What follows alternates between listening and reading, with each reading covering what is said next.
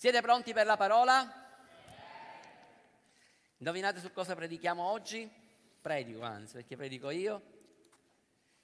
Continueremo a trattare l'argomento sull'unzione anche perché mia moglie, cosa ha detto domenica, proprio mi ha intrappolato, mi ha fatto bene perché era parte di Dio, che avrei continuato questo messaggio e realmente è quello che Dio ha voluto. E quindi il titolo è Mantieni il fuoco acceso. Amen. Quindi domenica mia moglie ha parlato dell'unzione sopra e dell'unzione dentro e che quindi noi dobbiamo prendere cura dell'unzione che sta dentro di noi. Ma cos'è l'unzione?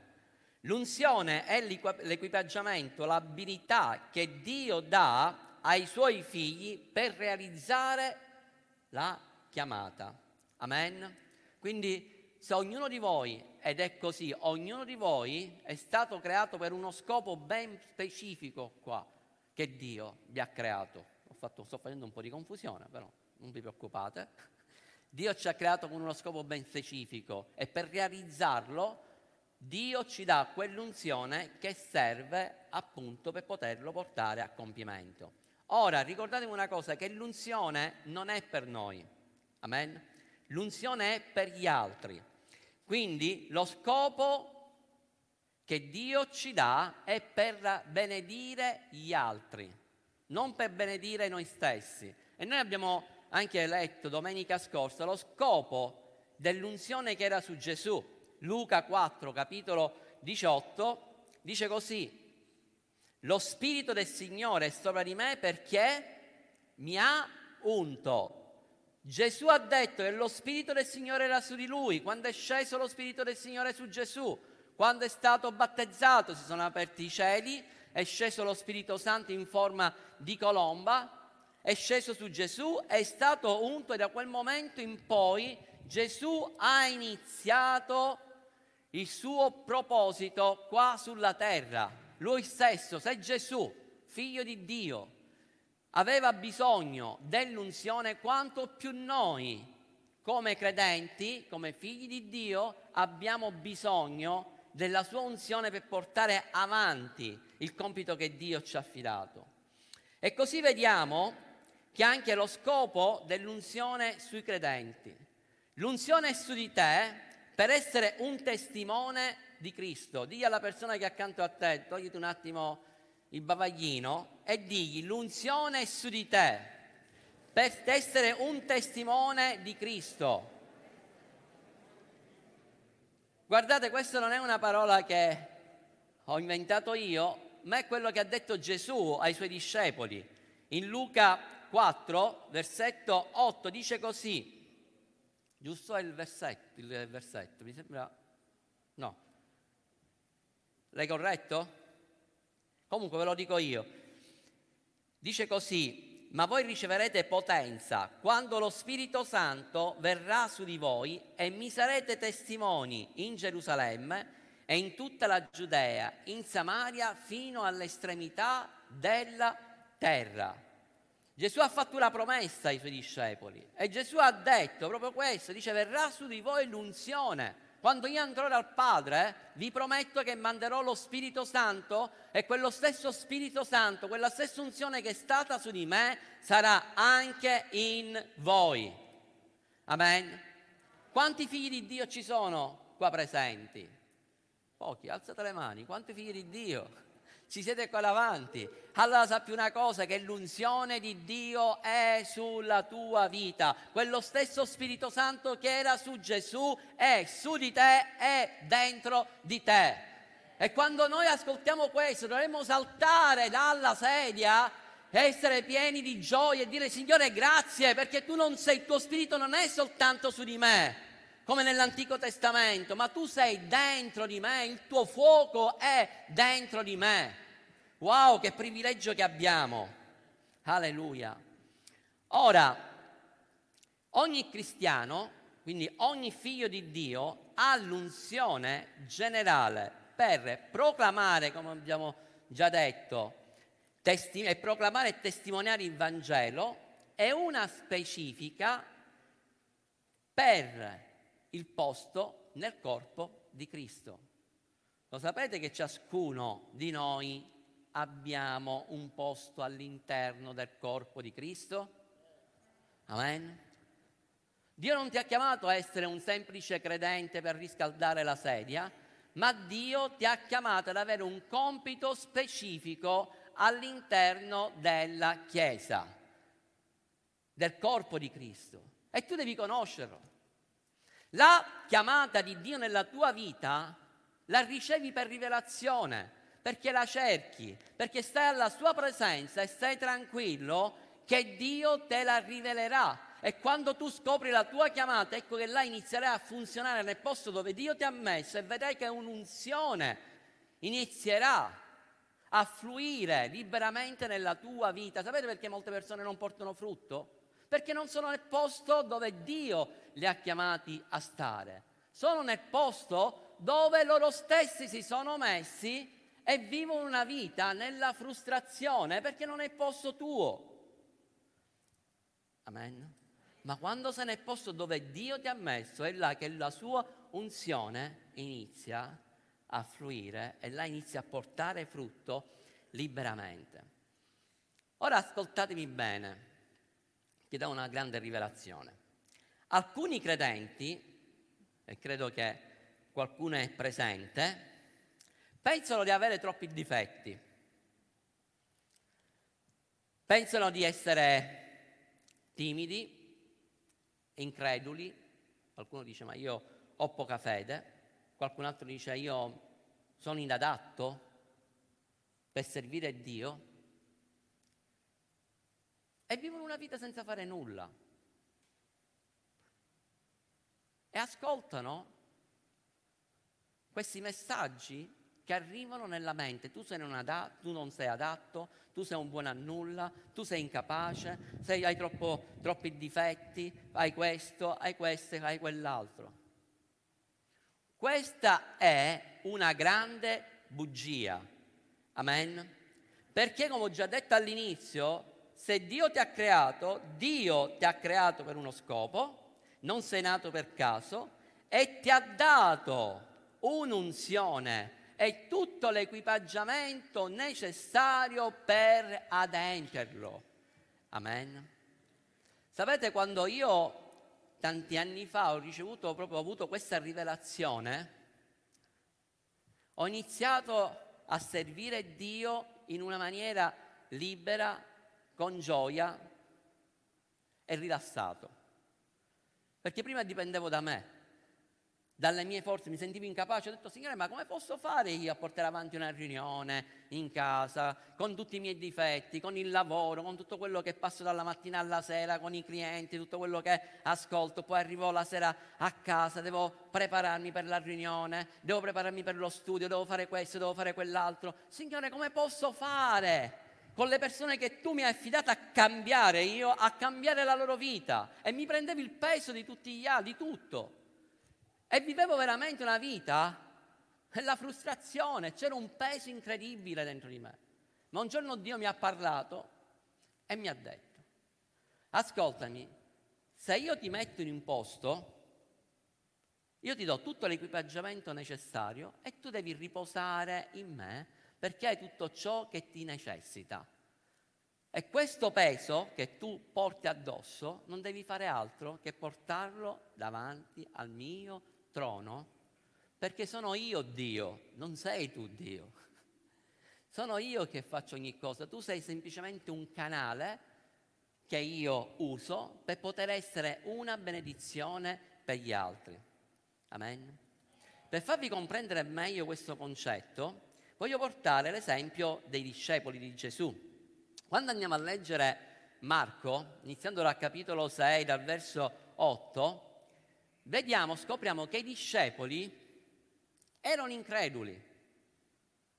I discepoli di Gesù non avevano creduto che lui, che il Signore era risuscitato.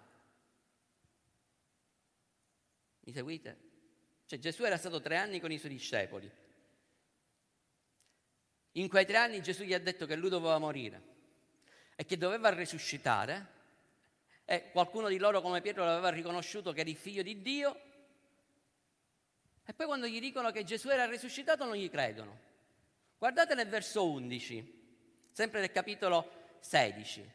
Gesù appare a Maria Maddalena e quando gli appare gli dice valla a raccontare ai discepoli. Qual è stata la risposta dei discepoli? Wow, ce l'aspettavamo, sì, lo sapevamo che Gesù doveva risuscitare, ma noi abbiamo sempre creduto in questo. Ma dicono, risposero così, ma essi, sentendo dire che era vivo e che era stato visto da lei, non credettero. I discepoli, tre anni con Gesù, i discepoli che avevano pure ministrato, avevano visto i miracoli che Gesù aveva compiuto quando ha risuscitato i morti e anche loro i miracoli che avevano compiuto quando Dio Gesù li ha mandati in giro. E poi nel verso 12 continua. Dopo queste cose apparve in altra forma a due di loro nella via del Maus, che erano in cammino verso, verso la campagna. Anch'essi andarono ad annunziarla agli altri, ma non credettero neppure a loro. Infine, infine, perché la prima volta va bene, la seconda volta va bene, la terza volta va bene, Gesù cosa dice? Ora ci vado direttamente io, vediamo se questa volta ci credono. E dice così, infine apparve agli undici mentre erano a tavola e li rimproverò per la loro incredulità e durezza di cuore, perché non avevano creduto a coloro che lo avevano visto risuscitato. Fermiamoci. Cioè, vi rendete conto un attimo della condizione? Il team, il gruppo che aveva Gesù, vi ricordate? L'abbiamo una volta predicato proprio sui discepoli di Gesù, il carattere di Pietro che usciva nel momento opportuno la sua spada e tagliava, ha tagliato l'orecchio al soldato, quello che dire Signore io non ti tradirò mai ed è stato il primo che l'ha tradito, Giovanni, Giovanni, il discepolo d'amore, quello che si metteva sul petto di Gesù, che quando insieme con Gesù stavano arrivando a Gerusalemme, che fa? Facciamo scendere il fuoco e li bruciamo a tutti? Cioè immaginatevi che squadrone che aveva Gesù, Tommaso, quello che io se non vedo, non sento, non credo, se non vedo con i miei occhi non credo, non, ve, non, non credo in nulla. Cioè una squadra ragazzi veramente molto forte. Ed erano increduli. Ma la cosa incredibile, ascoltatemi, finisce il versetto 14 che Gesù li rimprovera per la loro incredulità. Cosa fa Gesù? Nel verso 15 gli dà un mandato e dice andate per tutto il mondo, predicate il Vangelo a ogni creatura, liberate, fate miracoli, eccetera, eccetera. Ora ditemi una cosa, se noi fossimo stati con Gesù cosa gli avremmo detto? Signore, ma tu ci stai dando un mandato a questi che sono increduli, tu stai dando un mandato a questi che praticamente ne, dopo che tu sei morto, loro sono ritornati a fare il lavoro che facevano prima, ma tu ti rendi conto a chi, stai, a chi hai dato questo mandato? Ascoltami, quel Pietro, quel Giovanni, quel Tommaso, quel Filippo e tutti gli altri potremmo essere ciascuno di noi.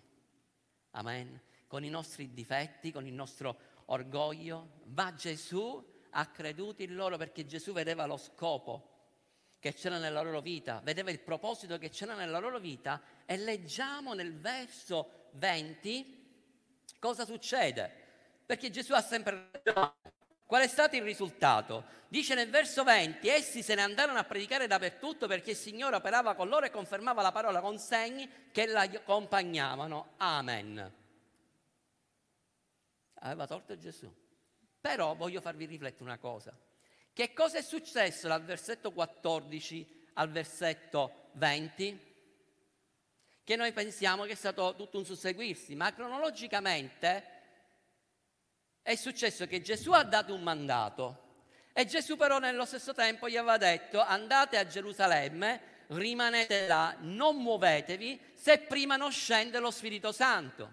Quindi noi vediamo in Atti, capitolo 2, che i discepoli ubbidirono a Gesù, rimasero in quella stanza, aspettarono la discesa dello Spirito Santo, se me lo prendi, all'improvviso venne dal cielo un suono come di vento impetuoso che soffia e riempì tutta la casa dove essi sederano, sedevano E immediatamente iniziarono a parlare in lingue, lo Spirito Santo scese su di loro, l'unzione scese su di loro e la loro vita è stata cambiata perché ricevettero l'equipaggiamento necessario per mettere il mondo sotto sopra. E quel Pietro che fino a pochi giorni prima aveva tradito Gesù era là sul palco a predicare e 3.000 persone ricevettero Gesù. E iniziarono i miracoli con questi discepoli, con quel Tommaso, con quel Giovanni, con quel Pietro. Quindi la differenza dove sta? La differenza sta nell'unzione che Dio rilascia nella tua vita. E quell'unzione è su di te. Come è stato con i discepoli, è anche nella tua vita. Amen. Sei più contento oggi? dire Signore posso mettere anch'io il mondo sotto sopra. Ora, è importante comprendere un altro concetto. Quello che è successo ai discepoli è successo anche a noi, a coloro che hanno creduto in Gesù e siamo stati battezzati nello Spirito Santo. Perché nel momento in cui tu ricevi Gesù, nasci di nuovo, hai una posizione e la tua posizione è che sei un figlio di Dio. Amen. E questo dipende dal Signore. Ma poi avviene la seconda cosa, quella di essere riempiti di Spirito Santo e questa è una condizione e la condizione dipende da noi. Amen. Come hai ricevuto il battesimo dello Spirito Santo? Perché tu l'hai desiderato. Com'è che vieni riempito continuamente dello Spirito Santo? che lo vuoi tu, è una tua condizione, questa è la condizione, la condizione non dipende da Dio, la condizione dipende da te. Ora, il nostro compito come credenti è come mantenere questo fuoco, come mantenere l'unzione che Dio ci ha dato. Per scoprire questo dobbiamo andare nell'Antico Testamento. Quando noi studiamo l'Antico Testamento, vediamo che tutte le cose che succedevano anticamente erano figura e ombra delle cose che dovevano avvenire nel Nuovo Testamento. Quindi Dio dà un ordine a Mosè. Non conoscete a Mosè, vero? Quello che ha aperto il Mar Rosso. E lui dà un ordine riguardo al servizio nel tabernacolo secondo il modello che Mosè aveva visto sul monte. Prendiamo insieme Levitico capitolo 6, versetto 12.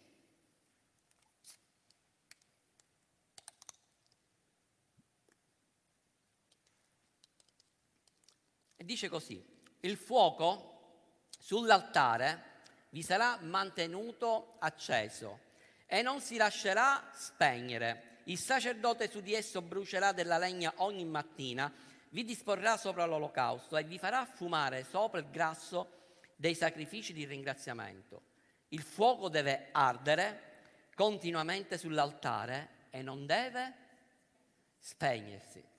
Qua ci sono due parole importanti, mantenuto, mantenere e spegnersi. Questo dipende da noi. Ora se andate a studiare tutto Levitico e anche Esodo, il fuoco che era sull'altare, chi l'ha acceso? Dio, il fuoco scende dal cielo. Quando hanno messo sull'altare l'olocausto, Dio ha mandato il fuoco dal cielo. Cosa abbiamo detto poco fa?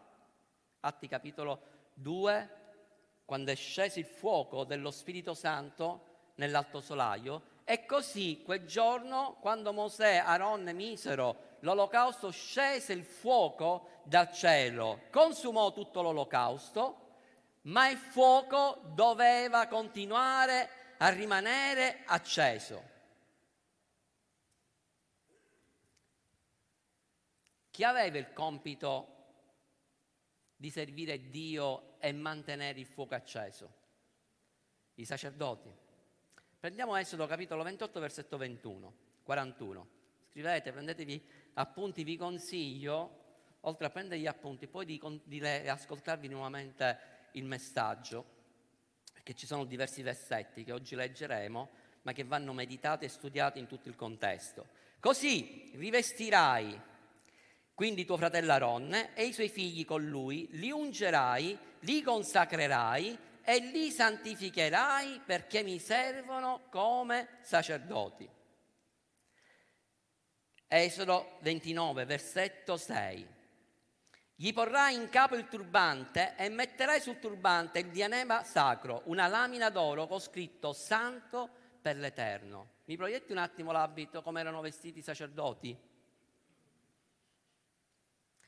Guardate, questo è tutto l'abito dei sacerdoti e sopra loro avevano il mitra, non per sparare, ta ta ta ta ta ta, e si chiama proprio mitra, che era il turbante, e c'era questa lamina d'oro. In questa lamina d'oro c'era scritto santo per l'Eterno, cioè il sacerdote era colui che era appartato per Dio e il suo unico scopo era quello di servire Dio, di servire, di fare sacrifici e mantenere sempre quel fuoco acceso.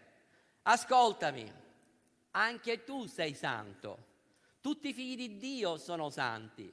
Magari la religione ci aveva insegnato qualcosa di diverso a proposito dei santi, ma la parola santo significa separato, significa appartato per Dio. Tu sei santo non per i tuoi meriti, tu sei santo per la grazia di Cristo Gesù che si è sacrificato sulla croce, lui ha dato la sua vita per te e ti ha appartato semplicemente per servirlo. Nel tuo cuore c'è scritto santo, appartato per l'eterno e il mondo deve conoscere chi tu sei, perché ovunque tu vai devi portare la presenza e il fuoco di Dio.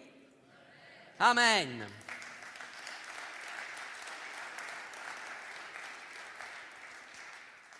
Esodo 29, versetto 7. Poi prenderai l'olio dell'unzione, l'olio dell'unzione, quindi questa è la figura dello Spirito Santo, dell'unzione che viene versata sulla nostra vita, lo verserai sul suo capo e lo ungerai. Ascoltami, questa è la prima volta che noi troviamo nella Bibbia la parola ungere un uomo. Questa è stata la prima volta che un uomo è stato unto, ma precedentemente c'era stata un'altra unzione. Sapete dove? Lo troviamo in qualche capitolo precedente, in Genesi, quando Giacobbe, vi ricordate Giacobbe era entrato nella terra promessa, nella terra, nella terra di Canaan, e lui fece un sogno, si addormentò e vide che c'erano i cieli aperti. Ah, questo l'hai messo, non te l'avevo dato c'erano i cieli aperti e lui ebbe, fece questo sogno dove vide una scala che era appoggiata in cielo. Nella sommità c'era Dio onnipotente e lui quando si svegliò disse qualcosa di incredibile. Dice ma qua c'è Dio, questo luogo è santo, io devo fare qualcosa, devo ringraziare Dio. Guardate cosa ha fatto, così Giacobbe si alzò presto, prese la pietra che aveva posto sotto la sua testa la eresse come stele e versò l'olio sulla sommità. Questa è stata la prima unzione. Ascoltami, che cos'è che ha unto Giacobbe? Abbiamo detto nell'Antico, l'Antico Testamento è figura e ombra delle cose che dovevano avvenire nel Nuovo Testamento. Chi è la pietra? La testata d'angolo, chi è? Gesù. Giacobbe unse quella pietra e quella pietra rappresenta Gesù e quindi rappresenta che la prima unzione è stata su Gesù e l'abbiamo visto nel Nuovo Testamento, perché quando Gesù è stato battezzato l'unzione di Dio è scesa nella sua vita e poi attraverso di lui l'unzione è arrivata a tutta l'umanità. Amen. Avete compreso? L'unzione viene da Gesù. È lui che ha detto quando arriverò al Padre, manderà, il Padre manderà la promessa, lo Spirito Santo doveva passare semplicemente prima attraverso Gesù. Ora, abbiamo visto quindi che compito era dei sacerdoti. Siete svegli? Chi dorme dica amen. Amen, grazie fratello. mi incoraggi. Ma stavolta non è soltanto uno, ce n'è più di uno. E eh, vabbè, lo capisco il caldo, sognate il mare. Allora vi voglio dare una bella notizia. Mattina c'era un macello, c'era una spiaggia che era piena, c'erano proprio tutte le persone là, quindi non valeva la pena stamattina andare in spiaggia. Lo sapete quando ci dovete andare? Di pomeriggio, di pomeriggio che c'è meno gente, c'è più fresco e vi riposate, anche perché avete gustato, vi siete cibati della parola di Dio, quindi siete là rilassati, chiudete gli occhi e iniziate a meditare la parola che è stata rilasciata questa mattina. E ovviamente, visto che siete ora tutti contenti. Ok, quindi cos'è che abbiamo detto? Che questo compito l'avevano i sacerdoti nell'Antico Testamento. Ora, cosa dice la scrittura riguardo noi? Mamma mia, quanto è meraviglioso quando tu inizi a studiare la scrittura e metti l'Antico Testamento, il Nuovo Testamento e vedi che tutto combacia alla perfezione, tu ti innamori sempre di più della parola di Dio. Amen. Perché dice qua, dove? Ah, che la Bibbia dice che Dio ci ha fatto, scusate qualche volta qualche problema perché dobbiamo mettere una bella luce qua perché non si vede niente. La Bibbia dice che Dio ci ha fatto re e sacerdoti. Questo è scritto nella Bibbia, in Apocalisse, Apocalisse 5, versetto 10, sta scritto e ci ha fatti re e sacerdoti per il nostro Dio e regneremo sulla terra. Quindi ora, in Cristo Gesù, noi siamo i sacerdoti e noi abbiamo il compito di ministrare a Dio, di offrire sacrifici a Dio. Quindi ci sono due cose importanti. Uno, che l'unzione ci consacra ci mette a parte esclusivamente per lui. E poi la seconda cosa è per, l'unzione serve proprio per ministrare a lui. L'unzione ci, ci abilita a ministrare a lui come sacerdoti. Amen. È chiaro questo primo concetto? Siamo ancora all'introduzione. Ora andiamo direttamente nel messaggio. Tutto ciò che Dio ci dà per grazia mediante la fede deve essere mantenuto. Scrivilo questo, tutto quello che Dio ti ha donato per grazia, Lui ti ha donato la salvezza, se tu sei stato battezzato nello Spirito Santo, tutto quello che Lui ti ha dato, se ti ha dato quell'unzione, spetta a te mantenerla. Non spetta ad altri. Prima Pietro 2,5 dice: Anche voi, come pietre viventi, siete edificati per essere una casa spirituale, un sacerdozio santo, per offrire sp- sacrifici spirituali graditi a Dio per mezzo di Gesù. Che cos'è che dobbiamo offrire al Signore? Sacrifici. Quali sono i sacrifici spirituali? Lode, adorazione, preghiera, meditazione della parola di Dio e digiuni. Quindi, anche se viviamo nel tempo della grazia, Dio vuole che noi offriamo sacrifici. Sapete, alcuni pensano che la grazia è in contrasto con il sacrificio, ma non è così. Noi abbiamo ricevuto grazia mediante che cosa? Mediante un sacrificio. Gesù si è sacrificato per noi affinché noi ricevessimo la grazia da Lui. Quindi il frutto della grazia è un sacrificio. Amen. Ora, prendete insieme a me Giacomo capitolo 4, versetto 8. Ho detto prendete appunti.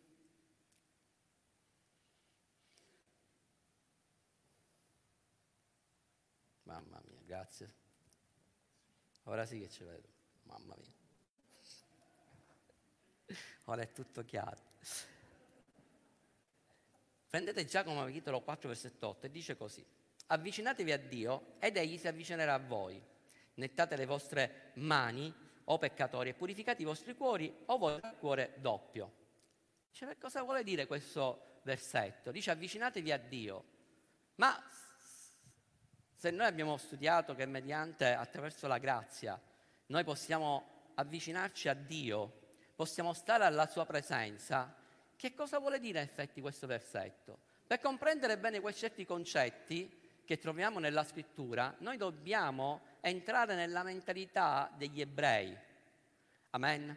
Perché chi ha scritto questo versetto era un ebreo e quindi quando lui ha scritto questo, lui lo faceva con la sua mentalità ebraica. Per gli ebrei avvicinarsi a Dio Era nel senso, l'avvicinarsi al Signore, di offrire sacrifici. Amen. Era illegale, ascoltami, era illegale andare a una festa e in e tre feste principali tra gli ebrei, che era la, la festa di Pasqua, Pentecoste e la festa dei tabernacoli. E senza sacrificio non potevano presentarsi. Dovevano andare a quella festa e presentare un sacrificio, quindi significa, lo scrittore cosa voleva dire? Quando tu ti avvicini a Dio, significa che se tu ti stai avvicinando a Dio, è che tu per un periodo di tempo sei stato lontano dal Signore, sei stato per conto tuo, ti sei allontanato dalla preghiera,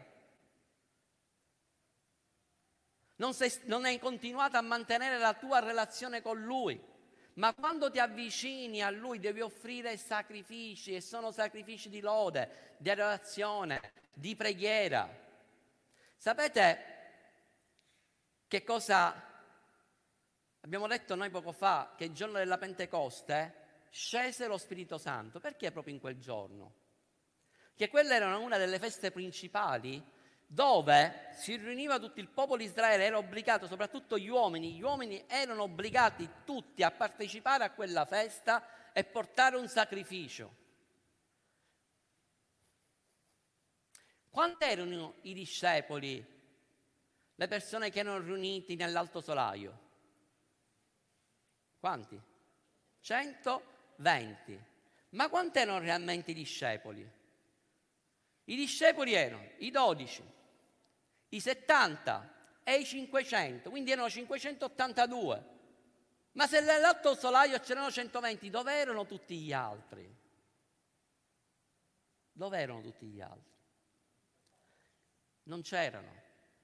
Quando c'è una santa convocazione, quando Dio ti chiama e tu non sei presente, ti perdi una grande benedizione. E tutti coloro che mancarono quel giorno, Mancare una grande benedizione, perché se in quella, in quella, stanza magari avrebbero trovato una stanza ancora più grande, c'erano tutti quei 580, tutti 580, tutti coloro che erano in quella stanza sarebbero stati battezzati nello Spirito Santo. Amen.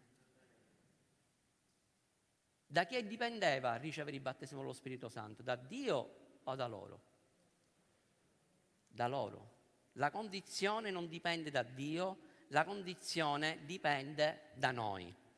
Dipende da te ricevere tutto quello che Dio ti ha rilasciato.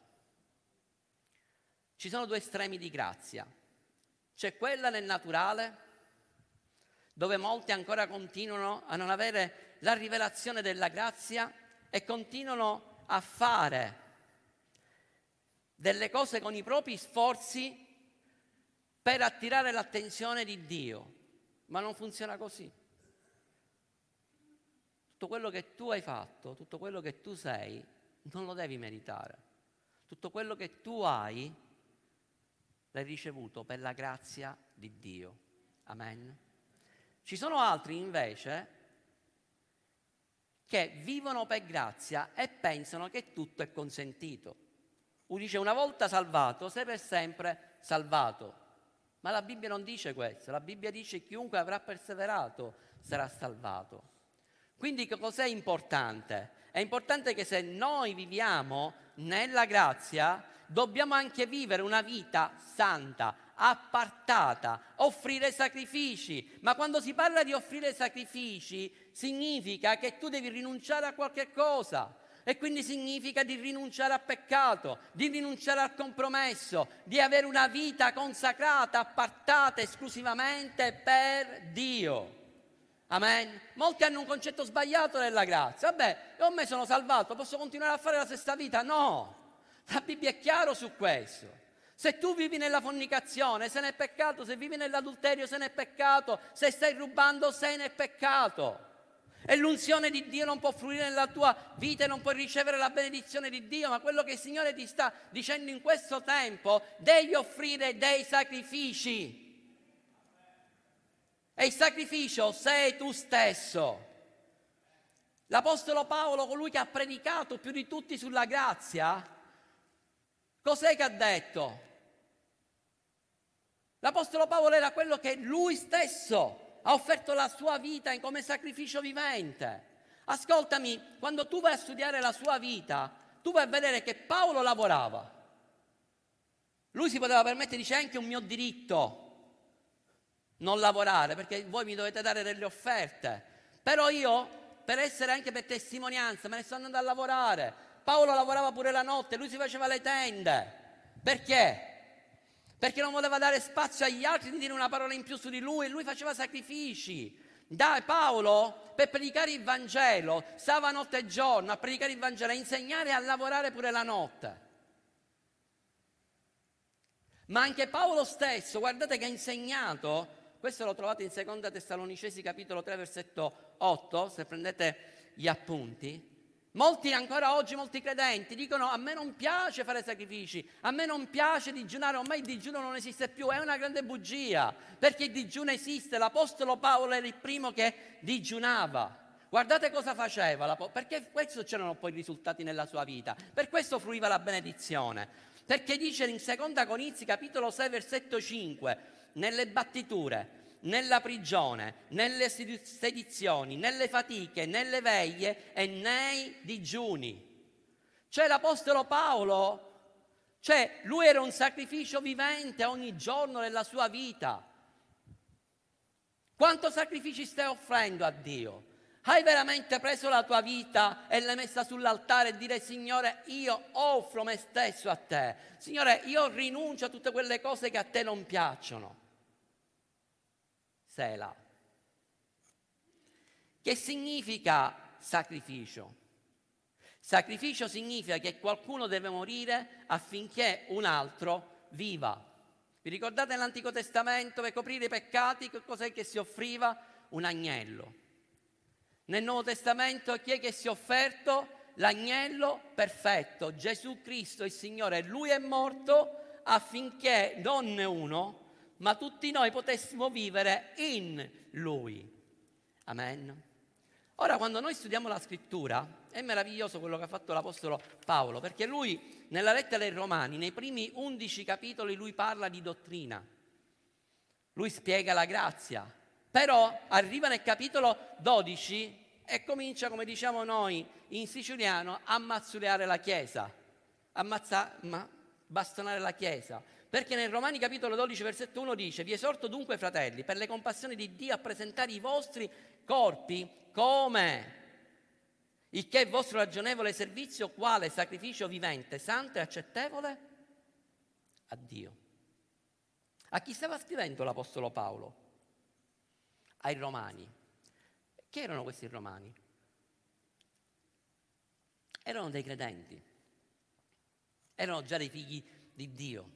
Erano delle persone che già erano ripieni di Spirito Santo, ma Paolo li stava esortando, incoraggiando a fare ancora di più, di offrire i propri corpi come sacrificio vivente. Dove siamo noi adesso? In quale città ci troviamo? A Roma.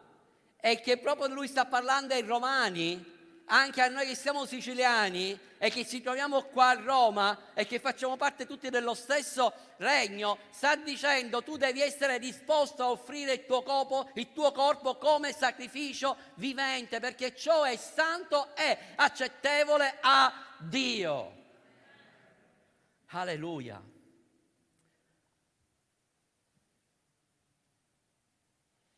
Senza sacrificio non funziona il sacerdozio.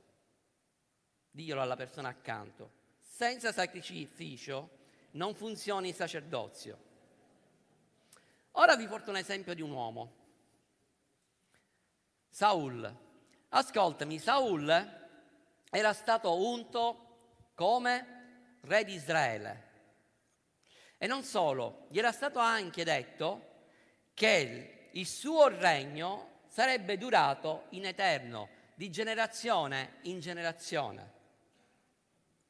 Ma Saul, ascoltami, che abbiamo detto che l'Antico Testamento è figura anche del Nuovo Testamento, anche quindi figura anche di noi, e dice che lui era stato unto come re, ma per la sua ribellione lui perse l'unzione, la posizione è il regno.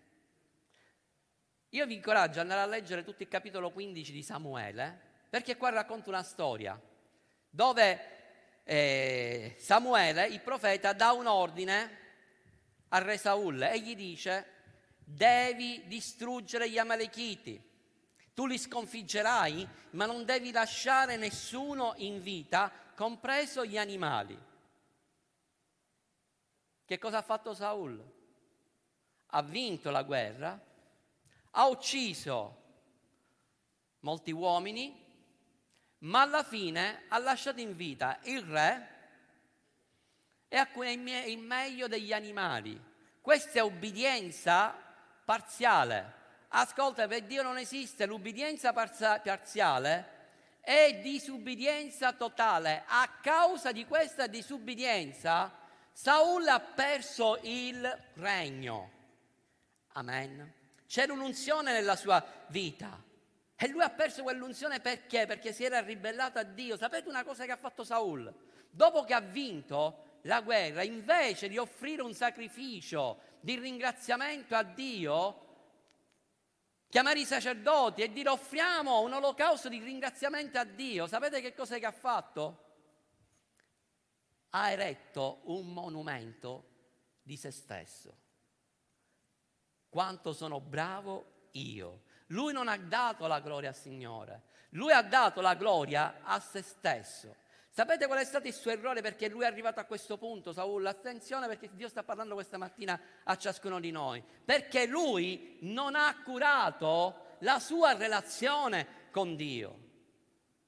Lui aveva un'unzione, lui all'inizio si vedeva piccoli al piccolo agli occhi di Dio, si sentiva incapace, ma poi c'è stata quell'unzione e ha cambiato la sua vita. Cos'è che doveva fare Saul? Lui doveva continuare a mantenere quella unzione nella sua vita, doveva continuare a servire, a offrire sacrifici a Dio e dare gloria a Lui e Dio avrebbe continuato a benedirlo, Dio avrebbe continuato a dargli vittorie e Dio avrebbe benedetto anche la sua generazione, ma così non è stato.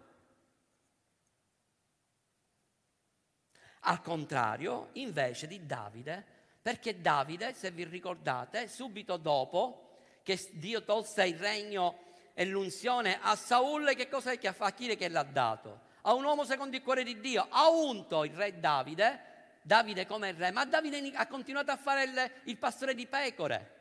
Ma la cosa più importante è che Davide non è che si vantava che lui era stato unto come re, la, il desiderio di Davide era quello di continuare, mentre pascolava le pecore, a continuare ad adorare e servire Dio. Per questo l'unzione in Davide cresceva giorno dopo giorno. Ascoltami, vi ricordate, lo conoscete tutti la storia di Davide contro Golia, ma che, chi è che doveva, doveva in effetti affrontare Golia? Doveva essere Saul. Ma Saul dice che Saul insieme a tutto il suo esercito, lui tremava. Perché tremava Saul? Perché Saul aveva paura del gigante? Sai perché? Perché lui aveva perso l'unzione nella sua vita e quindi da quel momento lui iniziava a dipendere dalle sue forze naturali e quando lui iniziò a vedersi con le sue forze naturali vide che il gigante era troppo grande da sconfiggere. A contrario di Davide, mentre Davide si curava la relazione con Dio, Davide aveva la rivelazione che c'era l'unzione nella sua vita, che l'Eterno era con lui e che quando lui scese ad affrontare il gigante, dice non sarò io ad affrontare il gigante, ma sarà Dio stesso attraverso di me a sconfiggere il gigante. Alleluia. Sapete cos'è che ha fatto il re Saul? Quando disse a Saul vai perché tu hai fede. Bravo Saul. Dice però facciamo una cosa, ti do tutto il mio equipaggiamento. Gli diede tutta la sua armatura. Che cos'è che ha detto Davide? Vai mettendo i versetti nel frattempo per abbreviare il tempo. Che cos'è che ha fatto Davide? Prima Samuele capitolo 17.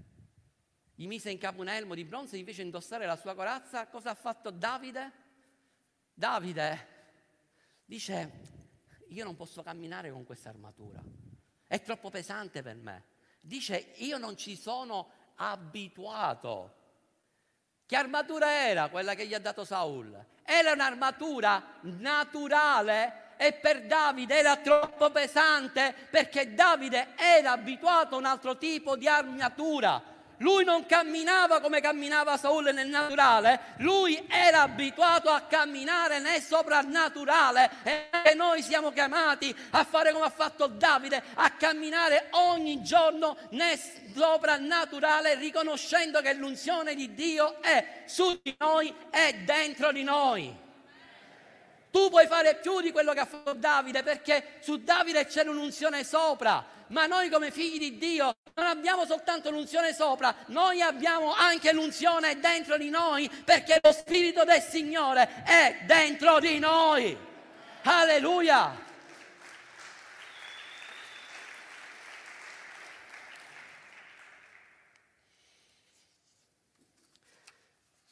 Faccio l'ultimo esempio, a proposito di mantenere l'unzione. Se qualcuno ti regala una macchina,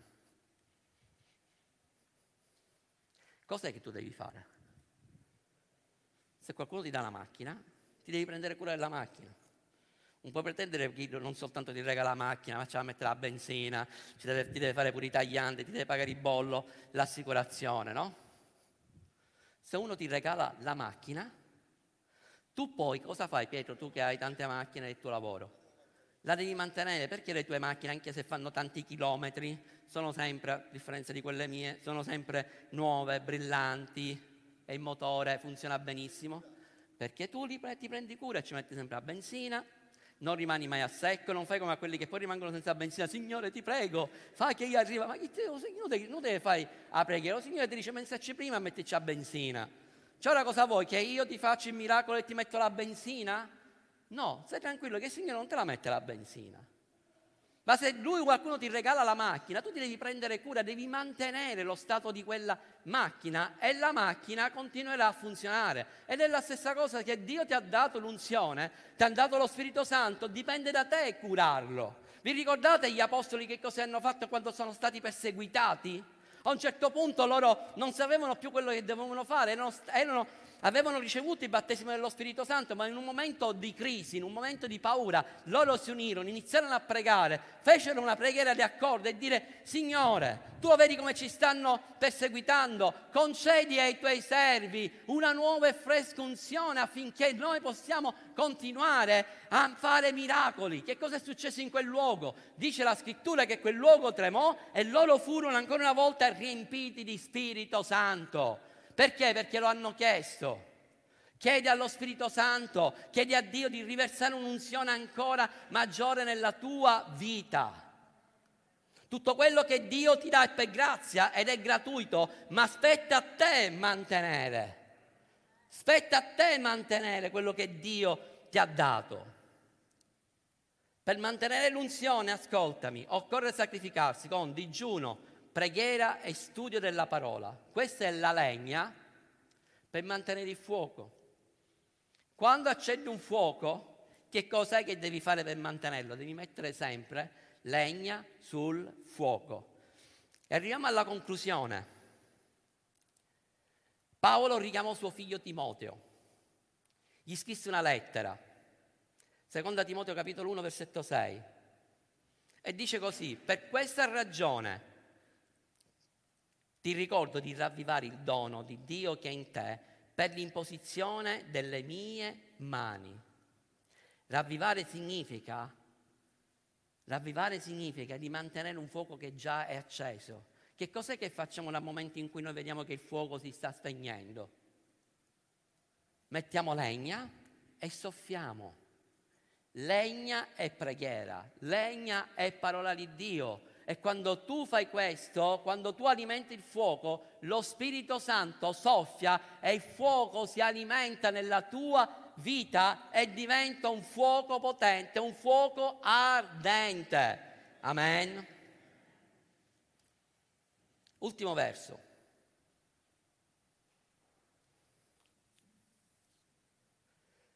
Levitico capitolo 6, versetto 11.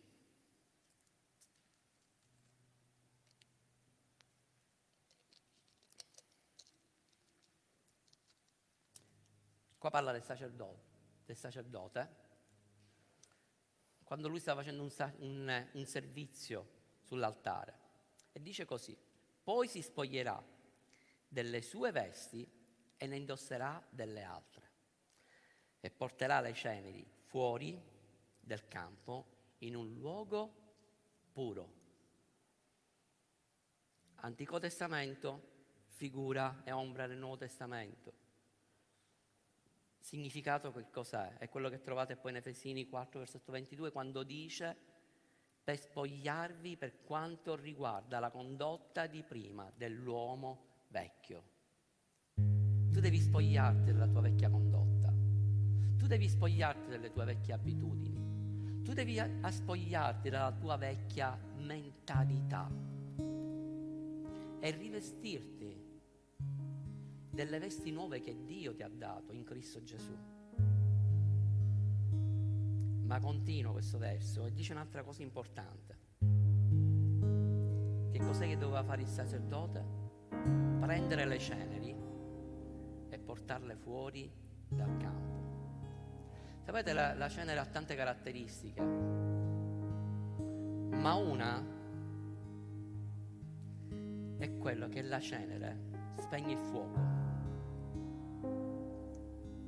Tu non togli la cenere dal fuoco, il fuoco viene soffocato e si spegne. Che cosa rappresenta la cenere? La cenere rappresenta anche il passato. Vivere delle glorie del passato. Ah, io mi ricordo quando mi sono convertito, i primi tempi evangelizzavo a tutti. Wow, quando io pregavo per qualcuno venivano guariti.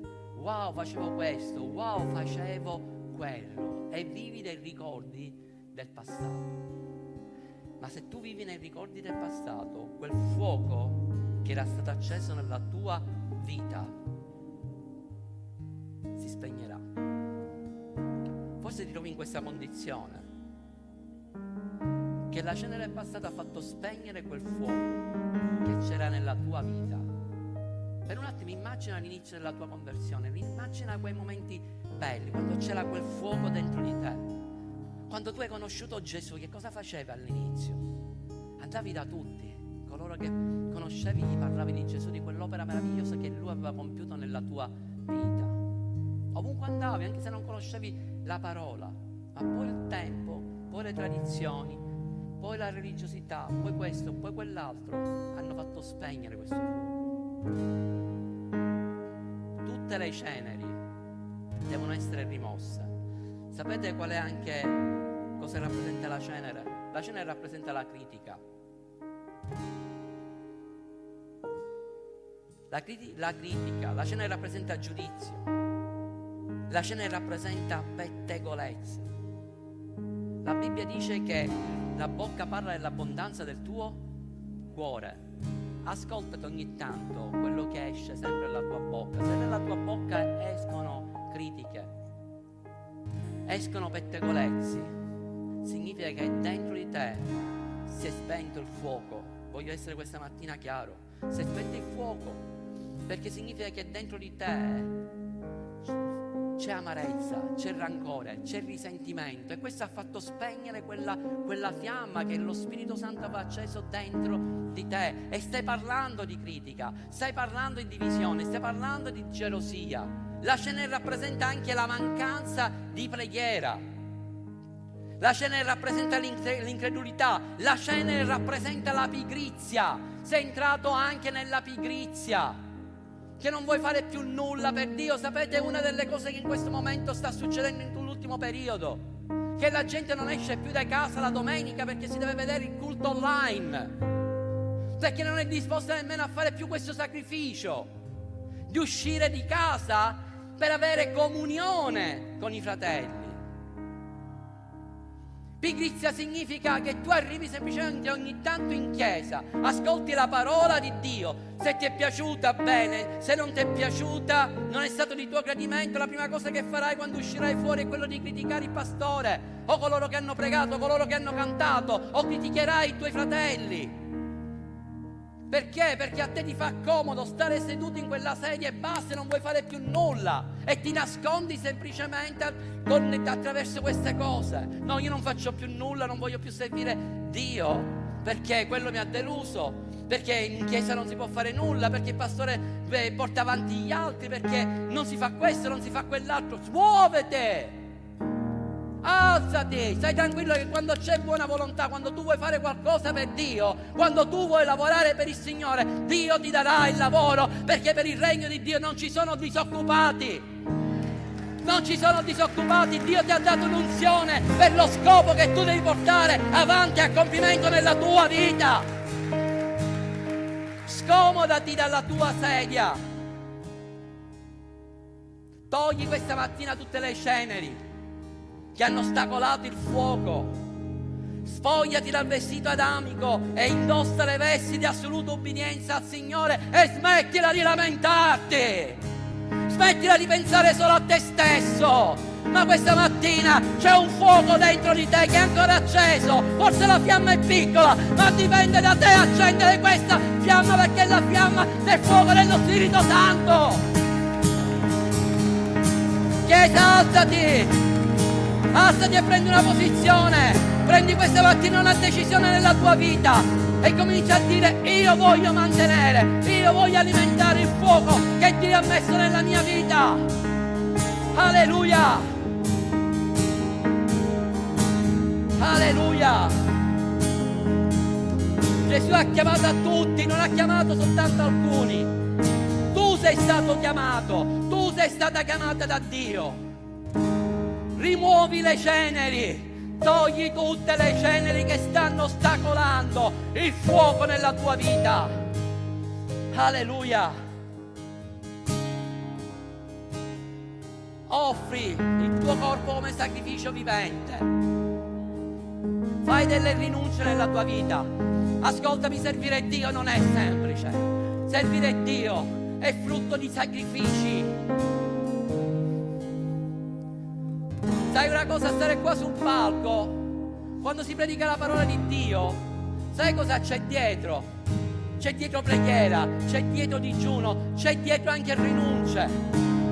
Sai quando tu vedi tutto questo e qualcuno quando viene e dice wow che bel locale, chissà dove hanno preso i soldi, i soldi noi li abbiamo presi dal regno di nostro Padre che il Signore che è seduto nei luoghi celesti e che è Lui che ci ha provveduto.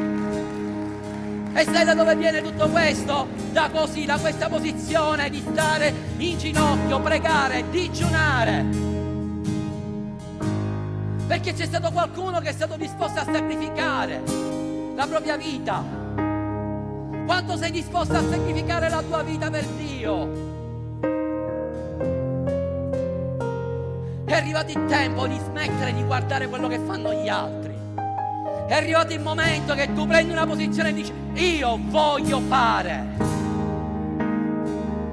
Domenica mia moglie ha detto quella meravigliosa, ha letto quella meravigliosa scrittura che dice Gesù mise a prendere e a fare, a insegnare. Cosa stai facendo? Modalità per ora offline perché siamo entrati nelle vacanze, perché c'è anche questo periodo. Sapete, c'è il periodo che appena arriva il mese di giugno, questa è una cosa che ho visto notato qua a Roma, è uno spirito, credetemi. Si entra offline, ci riprendiamo tutti a settembre. Lo sapete, vi dico, se pure io e mia moglie noi facciamo così, ci andiamo offline al mese di giugno, non prefacciamo più nulla, ci rivediamo tutti a settembre anche i cieli si chiudono, perché anche Dio stesso dice ok, io mi prendo un periodo di pausa, immaginate per un attimo per tre mesi Dio si prende tre mesi di pausa, dice stop. Tu Signore mi serve questo! No, sono chiuso per ferie. Signore manda i tuoi angeli, gli angeli no, siamo sulle nuvole, ci stiamo rilassando. Wow, sai che qua c'è anche il mare, ci stiamo prendendo un bagno. Il regno dei cieli non si ferma. Anzi, proprio in questo periodo il regno dei cieli è più attivo perché gli angeli hanno molte cose da fare in questo momento. Amen. Questo momento invece che tu vuoi mettere in pratica fuori dalla chiesa, l'unzione che c'è nella tua vita. Sei in vacanza? Gloria a Dio. Io sono per le vacanze, è giusto che ti prendi un tempo di riposo. Io me lo, con mia moglie noi quando possiamo ci prendiamo il nostro tempo di riposo perché abbiamo bisogno di riposarci, ci piace stare anche periodo a mare, prenderci il sole, ci spetta, perché ci fa bene alla nostra, per la nostra salute. Però sai, anche in questo tempo tu hai l'opportunità di fare nuova amicizia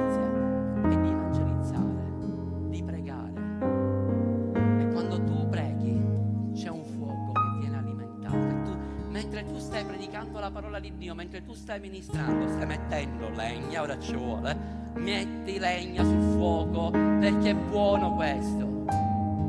C'è una fiamma dentro di te che deve essere alimentata. C'è un fuoco nella tua vita. Alza le tue mani questa mattina.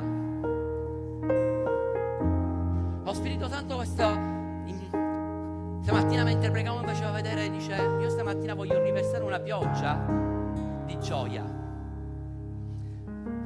C'è qual- molti, eh, non qualcuno, ci sono diversi che hanno, stanno vivendo un momento proprio e si sentono tristi. eh, non c'è tristezza nel loro cuore, dentro nella propria anima e senti questo peso di tristezza che neanche tu comprendi il perché.